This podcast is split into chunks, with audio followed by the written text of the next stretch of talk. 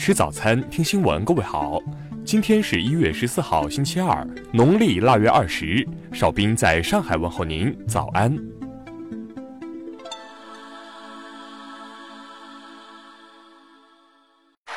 首先来关注头条消息。昨天，重庆市大渡口区美德家园发生一起坠楼事件。一名老人坠楼砸中楼下一男子，致两人双双死亡。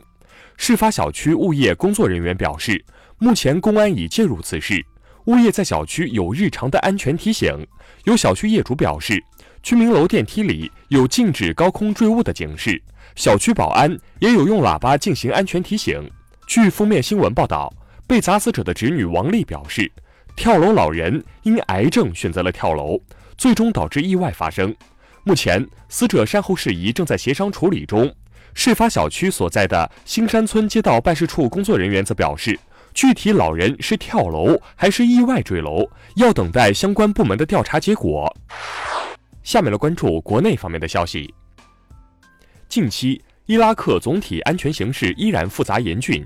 外交部和驻伊拉克使领馆已连续多次发布暂勿前往伊拉克的安全提醒，最近一次提醒有效期至二零二零年五月一号。截止到十号，科创板已有七十二家公司挂牌上市。根据东方财富 Choice 数据显示，这七十二家公司的市值总和达九千五百五十七亿元。工信部昨天表示。二零一九年，企业营商环境大幅改善，制造业和中小企业减税降费效果明显。预计二零一九年全年减税降费二点三六万亿元。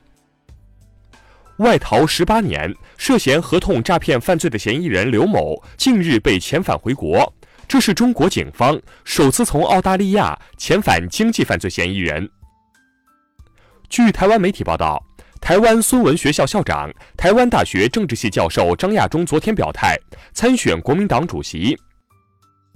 最新数据显示，二零一九年全年，我国汽车产销分别为两千五百七十二点一万辆和两千五百七十六点九万辆，同比分别下滑百分之七点五和百分之八点二，产销量继续蝉联全球第一。交通运输部消息，春运前三日。全国铁路、道路、水路、民航共累计发送旅客二点一二亿人次，比去年同期增长百分之三点七。香港理工大学第二学期昨天开学，校园设施经维修后局部重开。校方除加设入闸机让学生和职员刷卡出入外，亦设三个登记处，供访客等人士登记入校。下面来关注国际方面的消息。据美媒报道。美国国会众议院议长佩洛西最快本周向参议院提交弹劾条款，弹劾案将进入参议院审理阶段。巴基斯坦高等法院十三号裁定，上个月对巴基斯坦前总统穆沙拉夫判处死刑的特别法庭组建违反宪法，因而对穆沙拉夫的判决无效。伊朗街头抗议十二号进入第二天，示威民众抨击伊朗政府处理误击乌克兰客机的方式。哈梅内伊与鲁哈尼均发声指责美国为导致地区局势不稳的祸端。韩国初高中生将于今年三月新学期起启用新历史课程教材，在新教材中，日本侵略朝鲜半岛内容的比重进一步扩大。英国国防大臣本·华莱士在接受采访时表示。英国应在军事硬件上投入更多，以在未来遭遇冲突时降低对美国的军事依赖。据美媒报道，美国国家安全顾问罗伯特·奥布莱恩表示，美国已与朝鲜取得联系，寻求恢复外交谈判。韩国环境部和国立环境科学院十二号称，截至一月十号，韩国今年已有十一起非洲猪瘟确诊病例，疫情或有向南扩散趋势。一项民调结果显示，对于总统特朗普处理伊朗问题的一系列举措，多数美国人表示不赞成，并对美国的安全问题再度产生焦虑。下面来关注社会民生方面的消息。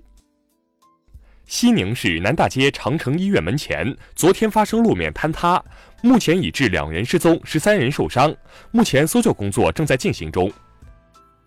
深圳一国企晚宴喝掉十六万茅台事件引发关注，当地官方昨天通报称，涉事公司存在违反相关规定的情况，决定免去该公司张某董事长等职务，对相关负责人一查到底。继广西壮族自治区南宁市第二人民医院推出安检措施后，为保障医生患者安全，陕西省人民医院购买报警手环并部分投入使用。沈阳男子孙向波心肺复苏压断老太肋骨获判不担责一事有新进展，在法院一审认定孙向波不负民事责任之后，老太一家不认同判决，现已提起上诉。盐城一男子陈某在驾驶轿车过程中，将方向盘交给怀中二十一个月大的孩子，自己则控制油门，偶尔修正方向。孩子母亲还录下视频发到朋友圈炫耀，最终陈某被罚。最后来关注文化体育方面的消息。二零二零年阿德莱德顶级赛昨晚展开首轮较量，中国一姐王强以一比六、三比六遭三届大满贯冠军科贝尔横扫，无缘第二轮。伊朗首名女性奥运夺牌运动员齐米亚·阿利扎德近日宣布出走欧洲，称受够了女性被当作工具。二零二零奥斯卡提名名单昨晚公布，小丑以十一项提名领跑，爱尔兰人、好莱坞往事、一九一七均获得十项提名，紧随其后。首个漫威漫画官方中文电子订阅平台漫威无限近日在 App Store 独家首发，并于昨天获得 Today 推荐。以上就是今天新闻早餐的全部内容。如果您觉得节目不错，请点击再看按钮。咱们明天不见不散。